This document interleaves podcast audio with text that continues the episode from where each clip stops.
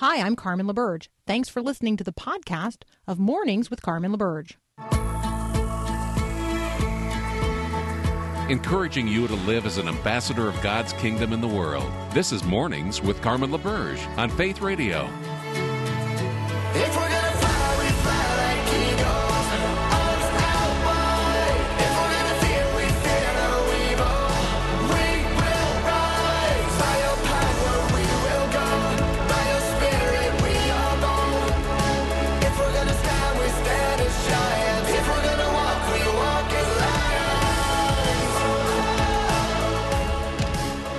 Well, good morning. Um, so we're going to spend a little time talking about economics.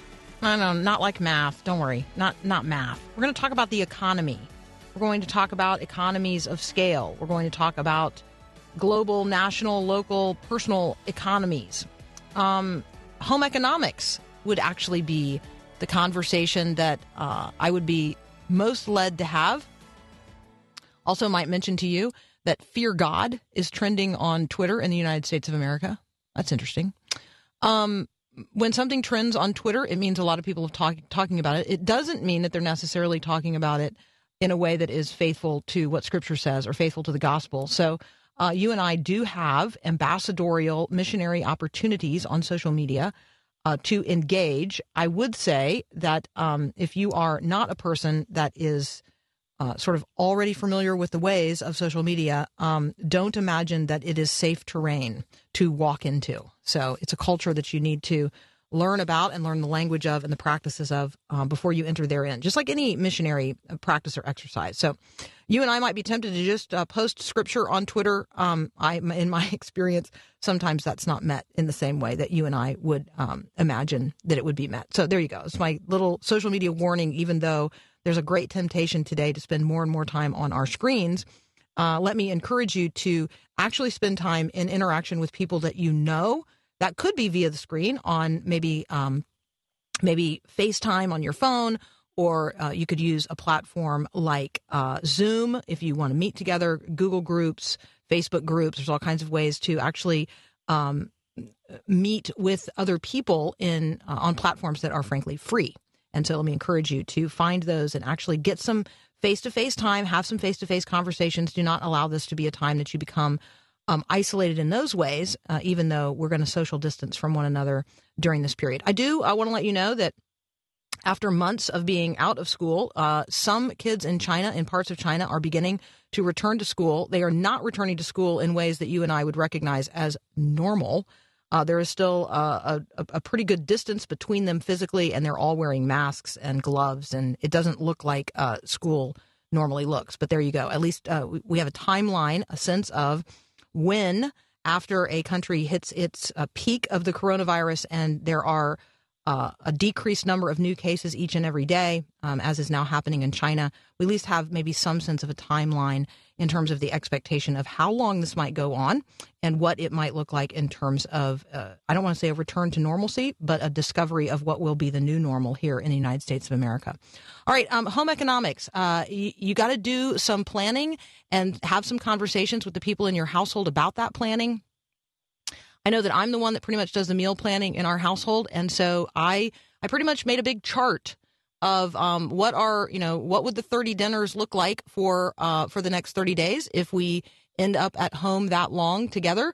Um, and then and then I remind everybody that lunch the next day looks like leftovers from the night before. It's not like I'm going to be able to provide you some unique option for lunch on the following day. So let's just go ahead and expect that the spaghetti we had last night for dinner is today's lunch um, or tonight's, um, you know, chicken dish, whatever it is I'm making, will be tomorrow's lunch. So there you go. You need to have those conversations because we don't uh, we don't ordinarily live like we are living now, unless unless you're one of those families who um, who was already homeschooling and already working from home. In which case, uh, really nothing much has changed for you, and we could learn from you as well. So be sure that you reach out to us with all of that good wisdom and information that you have accumulated over time. You could now be our instructors in how it is that we are going to uh, live together in close, tight community with our families who are used to being a little bit more spread out than this. So you can always text me. Uh, the number is 877 933 2484, or send me an email, carmen at myfaithradio.com. Or um, if you're on Facebook or Twitter, social, the social medias. Um, I'm there as well at, at Carmen LaBerge. All right, next up, Bill English. He and I are going to talk about seven action actionable steps or action ways that churches and businesses can minister to others um, in the midst of all of this. So that's up next here on Mornings with Carmen.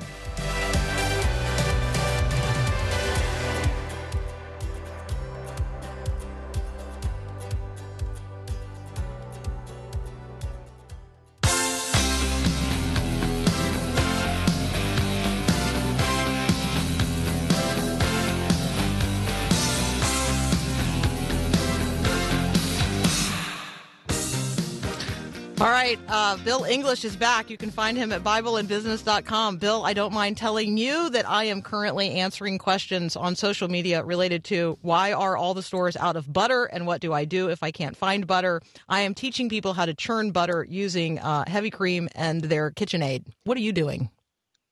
Uh, we just, uh, you know, we're just using butter because we bought a bunch. You know, I don't know. Yeah, What do you mean? What am I right? doing? I go to the refrigerator. The butter is there.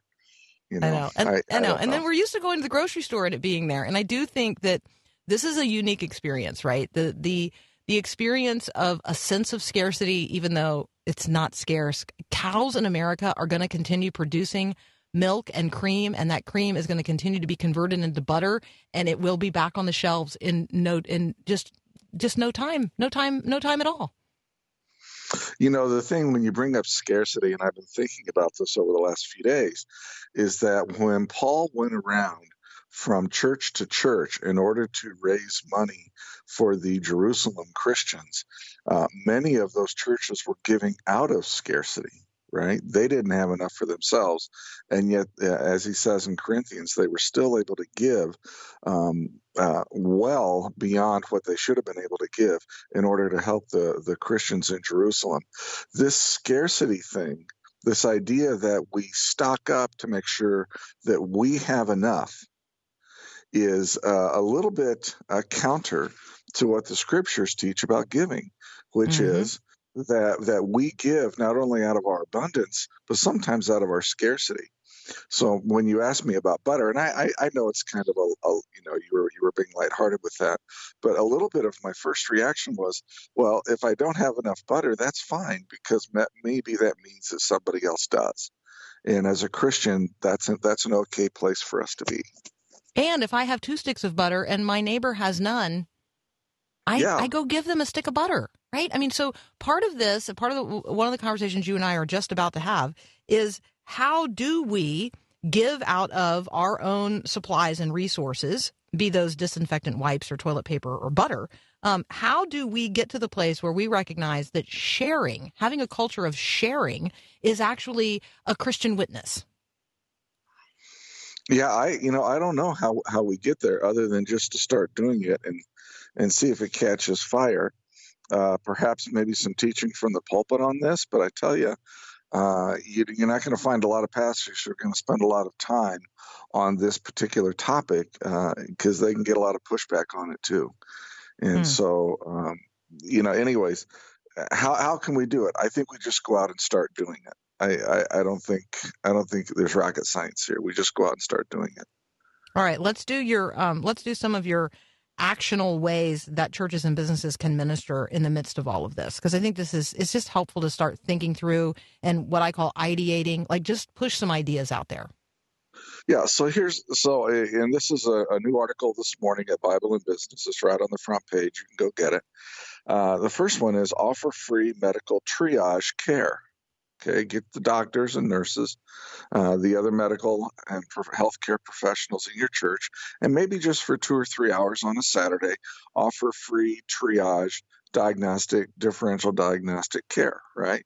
Not everybody's going to have coronas. Now, you're not going to have coronas tests to pass out. I get that, but you can. Uh, doctors should be able to say, you know, this sounds like coronas. This doesn't sound like coronas. This sounds more like, you know, maybe you're you're pregnant or something else. I don't know. And so, you know, offer some free medical triage care at your at your church. Secondly, for those who are self quarantined, you're if, if you know some of those people in your midst or in your community, offer to bring by some meals offer to bring by some food, offer to take over uh, some maybe cleaning supplies that they need, uh, toilet paper for heaven's sakes. I know there's some of us who have stocked up well on toilet paper. We could afford to give away 24 or 48 rolls, and it wouldn't hurt us one bit. And so, uh, you know, offer to do that. Did you see my post on Facebook? Oh You well, um, I did, I did, I did. Um, I, uh, people are posting I- all kinds of things related to related to toilet paper. It's kind of funny. All right, so Anyways. yeah, let's um let's do one more of of these actionable ways, and then let's take take a break and come back and do the rest of the list.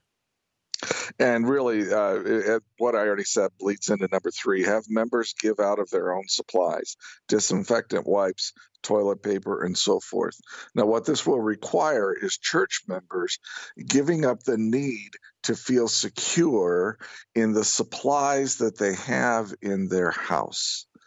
And realizing that if they give it away, or at least give some, maybe most of it away, that that is a godly thing and that there are rewards in heaven that will far exceed any feelings of security that you'll have on this earth.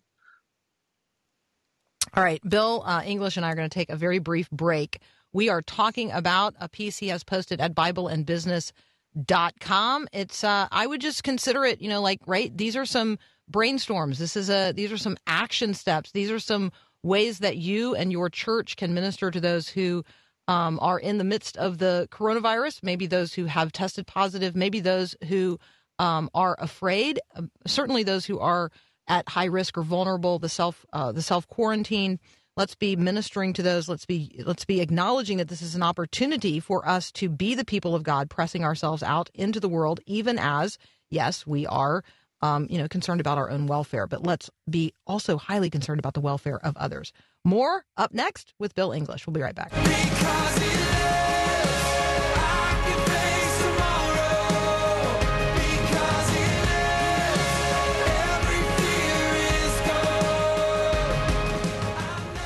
Continuing uh, my conversation with Bill English from BibleandBusiness.com, we're talking about a new post he has there.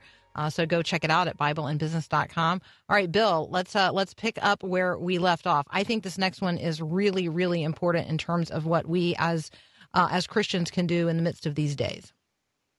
Yeah, for those whose jobs have been displaced, uh, work with your business owners and others in your community to form a networking group to help those individuals find meaningful work. Look, uh, I- at least here in the state, I, I realize we stream all 50 states and really around the world, but here in Minnesota, the governor has shut down most businesses and and has extended most unemployment benefits. Um, for those, there's going to be a ton of people here in Minnesota who lose their jobs, just like New York and Los Angeles, other places, because of the coronavirus. And these are hopefully temporary losses, not permanent losses. But even in the midst of that, and even in the midst of being able to uh, apply for unemployment, let's still help them find meaningful Hey, work. um, um, hey, Bill, we're gonna have possible. to reconnect with you. Your, um, we, our connection to you is breaking up, so we're gonna um, let Paul reconnect with you. So I will, um, uh, I will uh, highlight this point that Bill is making.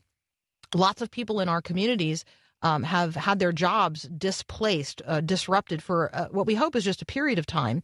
But if you would, um, if at the church, and I'm not saying we we actually like physically go to the church and have this meeting. I'm saying that we get together online in um, in a group that the church organizes, um, and we have a meeting and we talk about ways in which we as business owners um, could provide work during this time for people whose jobs have been displaced.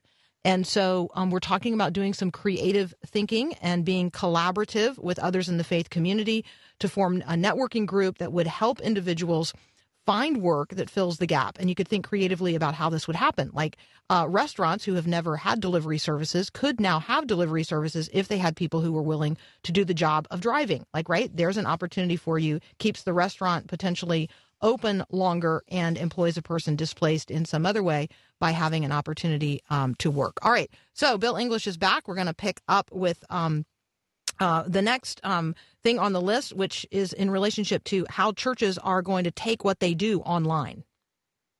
Yeah, so divide into smaller groups, and we did this last Sunday stream worship and sermon, but invite your neighbors to join you. So last Sunday, our church streamed their services, as I think most did. I don't know if yours did, um, but ours did. And uh, uh, we had uh, half a dozen people here, and we had church in, in our house here. Uh, but this coming Sunday, I think, in, uh, in addition to doing that, we're going to invite some of our neighbors who rarely go to church and say, hey, do you want to come on over? With the coronavirus, I think there's more people who are interested in spiritual things because their safety might be at risk.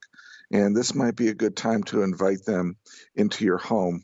Uh, keeping this under 10 people, I get that, but still inviting them into your home and and uh, and seeing if you can't minister to them.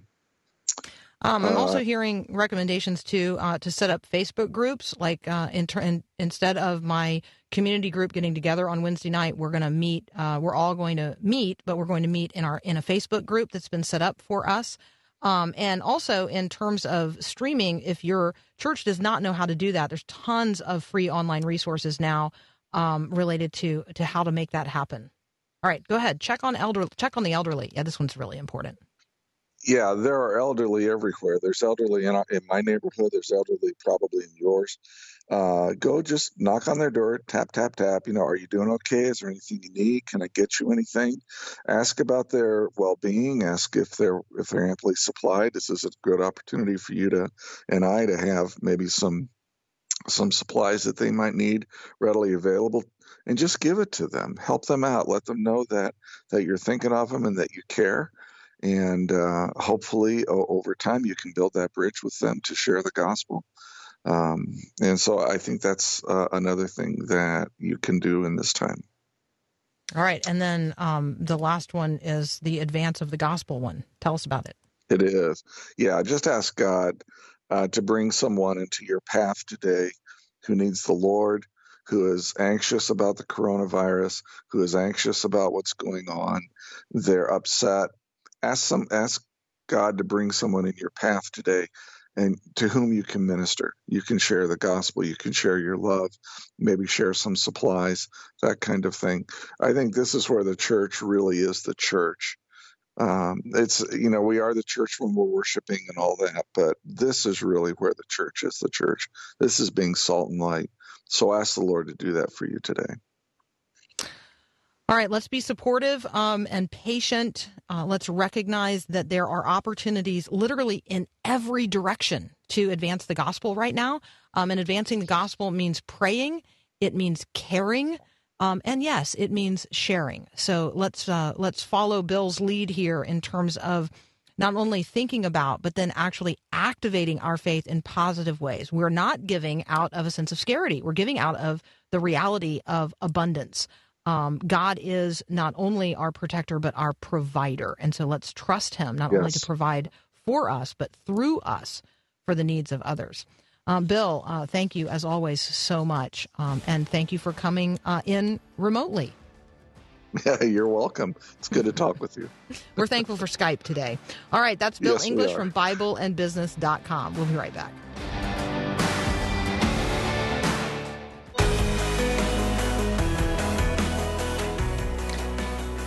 Okay, uh, there there is a lot that just continues to go on in the midst of uh, of everything that we used to consider normal, and um, one of the conversations that you might be having with yourself and with others is uh, what might I be reading during this season? Where might I be going online to engage in some really positive course that I could that I could take during this time when I'm at home and I have access to online stuff, but I can't actually go to a class at church? Um, what might be something that I haven't spent any time thinking about, or not much time thinking about, or learning about that I could invest this time in doing? All right, so um, Addison Bevere, and uh, he is his last name should be uh, familiar to you. His mom is Lisa. Um, Addison likes the simple things in life, and he is also uh, a person who's engaged internationally in ministry. He's the co-founder of something called Sons and Daughters.tv, which is really cool. And he's going to join me in just a minute to talk about his book, Saints, Becoming More Than Christians. So I want you to just think during the break about the term saints and whether or not you think you are one. That's up next here on Mornings with Carmen. This is Max Lucado. The anxious heart says, There's trouble out there. So you don't sleep well. You don't laugh often. Misfortune lurks. It's just a matter of time. As a result, you're anxious. You're not alone. Our society is crippled by anxiety. How can this be?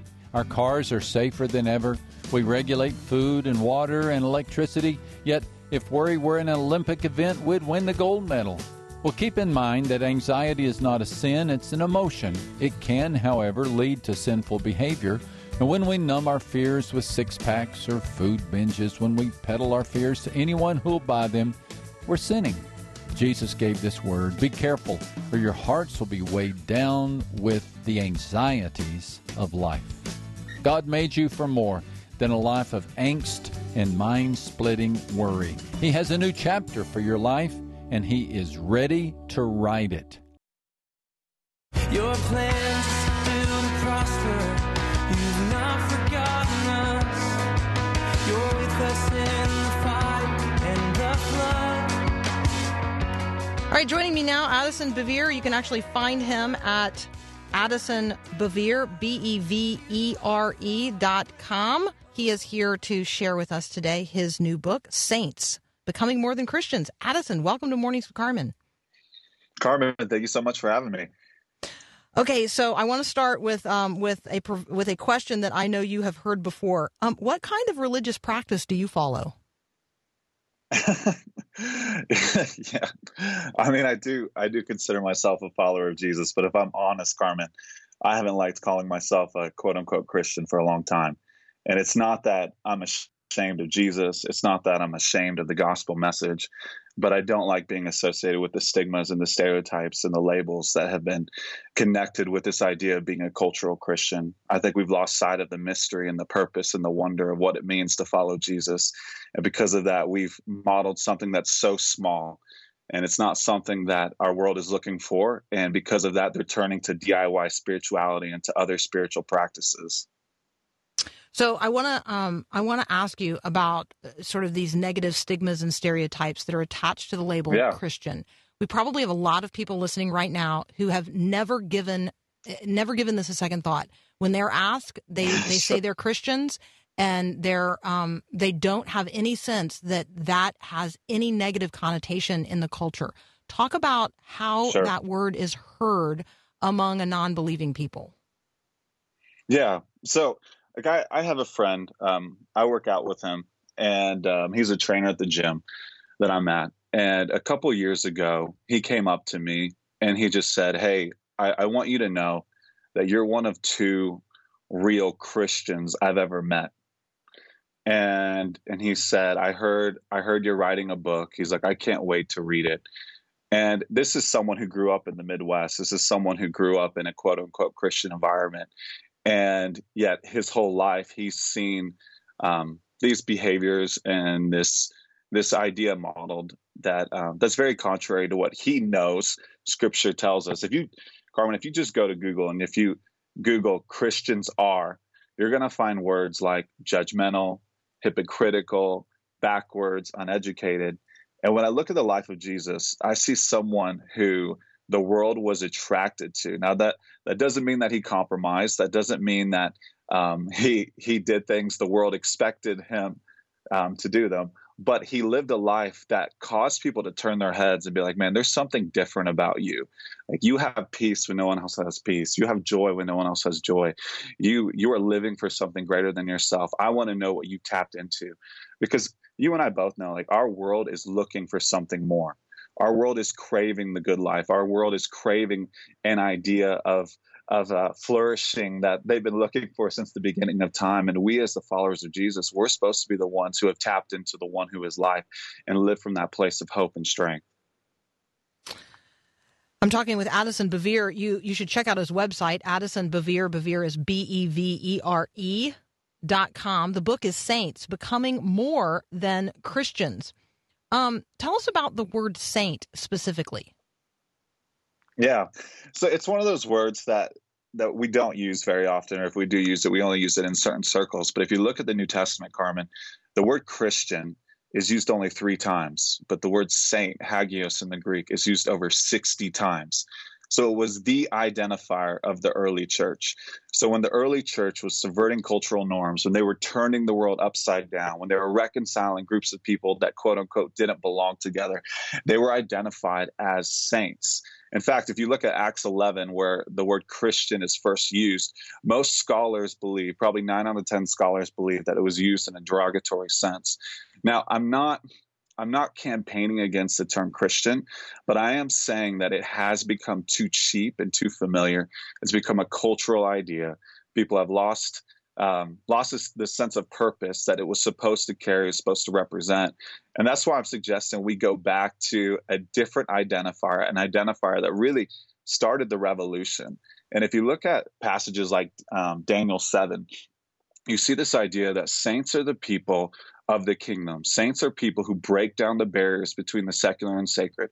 Saints are the people who realize that God's heart, his kingdom message, the gospel, the good news of the kingdom reclaims every inch of our world.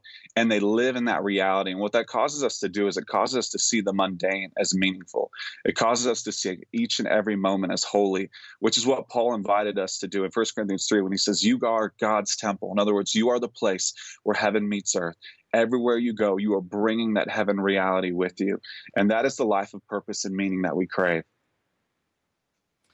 I want to talk. Um, I want to talk more about that. I want to pull that apart a little bit. Um, when we Yeah. when we dive deeply into what the scriptures say about the word saint and how the early Christians um, were described in this way and referred to one another in this way, I'm just wondering, like, practically in your life, as you have um, Yeah. as God has made you like more and more aware of this, and you have uh, sort of embraced this as the core identity of what it means to be a Christ follower and a Christ ambassador in this, uh, you know, in this day and time. Has there been has there been a change in language for you in terms of how you talk with other Christians? Uh, I mean, maybe that's even the language I'm supposed to be using. Help me out here. yeah and okay so again let's go back to original use because we we use saint in a way to canonize or to honor or venerate people who lived a good life and died. But if you look at how it was used it was used in a way to energize the present to give meaning to the present. And think about the way paul would use it in his letters. Uh, he would write to the saints in ephesus to the saints in corinth to the saints in philippi to the saints in rome. He was writing to quote unquote gentiles he was writing to people who were newly saved and he was calling them saints. He was saying, Hey, this is who you are. And because this is who you are, this identifier is going to reshape everything that you do. It's going to change your presence in the city that you find yourself in. And so for me, Carmen, when when we look at our world right now, right, obviously our world is in a in a, a state of chaos, in a state of crisis. Like our world needs us to tap into uh, a vision to tap into a hope that's greater than this moment. Our world needs us to see beyond the pandemonium that, that we find ourselves in now. Our world needs us to not shrink back, as it says in Hebrews 10. We are not those who shrink back and are destroyed. And saints are people who capture a vision that is bigger than the present. When you look at Hebrews 11, you find men and women who the, the world, quote unquote, wasn't worthy of. That's what it says in verse 34. But because the they the world wasn't worthy of them, they were exactly what the world needed. They were people who could see the unseen. And because they could see the unseen, they were able to create practical demonstrations of God's goodness, the revelation of his will, of his heart, of his purpose in their everyday lives, thus moving the world into the promised reality that God always speaks over our world. That day when every knee shall bow, every tongue will confess, every eye will see, that day when the knowledge of the glory of God will cover the earth like the waters cover the sea. That's what it means to be a saint. And I'm concerned that this idea of Christian has become so individualistic. It's my salvation. It's my condemnation free living. It's my ticket into heaven. It's my personal journey. Whereas if you look at this idea of saint, it required us to see the world bigger than ourselves. And by seeing the world bigger than ourselves, which is really the whole gospel message deny yourself, take up your cross, follow me. When we see the world bigger than ourselves, we tap into a purpose, we tap into a community, we tap into a mission that fills our souls, that gives us everything that we crave as followers of Jesus.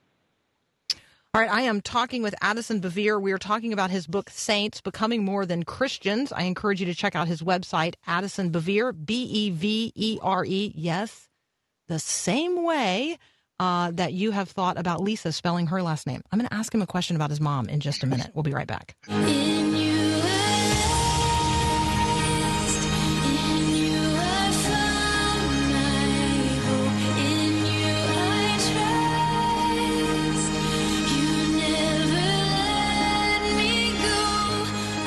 I'm talking with Addison Bevere. He is the author of Saints Becoming More Than Christians. He's also the co founder of Sons and Daughters.tv. And uh, he works with an organization called Messenger International. It's an organization impacting millions of people in over 150 countries through its um, various initiatives and ministries. And you may know the name of his mom, Lisa Bevere. Um, so, Addison, I'm just going to be bold and ask, um, what would what Yeah. would you say is like? You know, you grew up with a kind of a famous Christian mom, which seems like maybe a strange thing to say, right? Um, but tell us how how you think that has influenced your own journey of faith. Yeah. Well, my mom, I mean, my mom's phenomenal. And my mom would always declare over us, we there's four of us, four boys, declare of us that we were created for signs and wonders. And she she made us believe that that God would do something extraordinary through our lives. And the extraordinary happens through the everyday. You know that. It happens in the mundane. Like we have these ideas of impact that are abstractions that that remove us from our everyday lives, but God moves in the everyday. That's why Jesus came and walked our roads. He sweat our sweat. He bled our blood. He cried our tears. Like he moved into our everyday lives. And so that was that was huge. That was something that she spoke over us and it was something that she modeled um, with the way she was committed to us and the way she did ministry on a large scale, but also the way she did it at home. And uh, and so yeah, she she made us she made us believe in the in the in the impossible from a very young age. Um, what what has her reaction and response? I mean, let me just read. Um, I'll read one of the things that she has said, um, describing herself Yeah. as a ridiculously proud mom. In a time, this is about your book. In a time when so many young Yeah. men are deconstructing the sacred, Addison has leaned into it. I am challenged, corrected, and lifted by saints. Saints is the book that we're talking about today, um, and those are the words of Lisa Bevere about Addison Bevere. Um, when she talks about young men deconstructing the sacred, you know, she is pointing to something that's happening in our culture um, that Right. many of us are aware of, and many of us also don't quite know how to answer. Um, you you really provide an answer to that in this book. I do, and and I want to I want to give fresh language for a world losing hope in religion. And one of the things that we can't do, Carmen, is we can't get on the sidelines and throw stones at what has been. That's a that's a cheap way to validate what will be to dishonor what has been. And and that's what our generation has a tendency to do. I'm in my mid 30s, and um, and so for me, the way that I'm looking at it is when I study church history, I see that prophetic disruption always comes from within. And so there's no there's no question that millennials have left the church and aren't aren't coming back for the most part. So every generation has a season where it leaves the church, but then normally uh, a large majority of that generation comes back to the church. We're not seeing that same trend with millennials, and um, it's it's an interesting phenomenon. And I do think there are a lot of reasons for that. And it's easy to point to the church and be like, well, the church is broken and that's why it's happening. But I, I actually don't think that's the case. The church has been broken since day one. Just look at Paul's letters. I think what's happening is we live in a big world. We live in a world that's asking very hard questions. We live in a world where information is passed from one person to the next like never before. Ideas are populated and, and spread like never before. And I think the gospel message and the God that we're quote unquote offering is too small for our big world. Now, notice I did not say that God is too small, and I did not say the gospel is too small, but I think our idea, our caricature of God and the gospel message is too small for our big world. I was um, I was at an event this past week, um, and my mom was actually speaking at the event too. We were both speaking at it. It was an international summit, and I and I taught on this idea of saints, and we had all the generations there. We had, I don't know how many nations there, but a lot of nations represented. And after I shared, my mom, she's so sweet. Like she was in tears and was so moved by the message. And I came, I came off the, came off the platform and the gentleman who was sitting next to me, one of the other speakers, he just looked at me and he said, he's like, this could start a revolution. He's like, this could start a movement. And I, and I looked at him like, you know, that's my heart that's my prayer because we need that. We need people to have a fresh look at what it means to be the people of God. Like we have watered down what it is to follow Jesus. And what we've done is we haven't given people something worth dying for. And when you don't give people something worth dying for, they're never going to find something worth living for. And I think in our attempts to make the gospel more quote unquote accessible, we've reduced it to something that really has no bearing, really has no meaning in our everyday lives. So people, they view, you know, their their Sunday as their sacred day, and then Monday, Tuesday, Wednesday, Thursday, Friday, Saturday, they live their real lives, and they don't see how those two merge. And when I look at Scripture, when I look at passages like Ephesians four verses eleven and twelve, I see that the purpose of the church is to equip the saints for the work of the ministry, which means every single one of us, regardless of where we're called, regardless of whether we're stay at home parents or we're scientists or we're mechanics or we're baristas, whatever it is, like wherever we're called, we're called to be saints. We're called to be people who practice and participate in the mystery of the final day. Um, recently, I was at Staples. I was getting that TSA pre-check thing done, and the young lady um, who was who was working there she asked me she's like so what do you do for a living? And i started sharing it with her. And she said man that's so cool. It's so cool that you do something meaningful. She's like i just work at staples. And i looked at her carmen and before i knew it was coming out of my mouth this is what came out of my mouth. I said that's the great live human existence and she was just like, What? And I was like, That's the great live human existence. And I was like, I'm gonna have to explain what I mean by that because I don't I don't know this girl. I have no idea what her background is. And I just started sharing with her about God's design for relationship and how God works through relationship, relationships and how God's kingdom has always advanced through relationship. First, God reconciling us to Him, and then positioning us as His saints, as His ambassadors to reconcile the world to God. And I started talking about that idea to her and talking about how that moves into the mundane in our everyday lives. And then she just and then I was quiet and she didn't say anything. She like looked at me. It felt like two minutes. It was probably like 10 seconds. And I'm just sitting there. I'm like, okay. And she just said, thank you. I've never viewed my life like that. I've never viewed God like that. And she said, you've made my week. Thank hmm. you.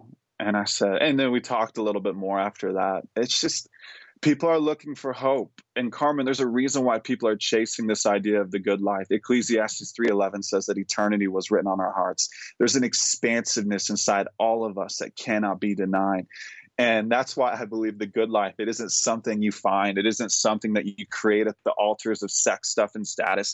The good life is someone you become. And that journey of becoming, the journey of understanding what it is to be a saint, what it is to be sons and daughters of God, what it is to be people who as Peter writes, who um, who tap into the divine nature. They they they become aware of what it is to be the children of God. Like that is the life that we crave. That is the life we're looking for, and nothing else will satisfy that longing. All right, my listeners have just fallen in love with you. Um, they are uh, they are declaring um, God's goodness and appreciation to the heavens for you. Um, so, Addison, let me just say thank you uh, on behalf of you know everybody that's listening right now and those who will listen later via the podcast. You um, you are walking in a manner worthy of the calling to which you have been called, and that is precious. That is precious in God's sight, and it is a gift Wow. to the rest of us. Um, Addison Bevere, check him out at addisonbevere.com. Also, check out um, uh, the book, Saints Becoming More Than Christians. And I also want you to check out what they're doing at Messenger International. Um, Addison, I hope you'll come back and visit with us again. Absolutely, Carmen. It was an honor. Thank you so much for having me on. What a pleasure. We'll be right back.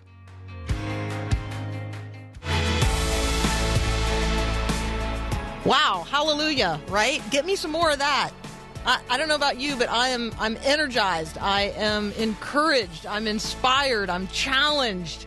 Um, I'm I'm I, he makes me want to walk more worthy of the calling to which I'm called today. Um, I want you to I want you to consider today what it looks like to walk worthy of the gospel. All right, my friends, have a great day and God bless. Thanks for listening to this podcast of Mornings with Carmen LaBerge from Faith Radio. If you haven't, you can subscribe to automatically receive the podcast through iTunes or the Google Play Music app. That way, you never miss an episode. It's also available anytime at myfaithradio.com.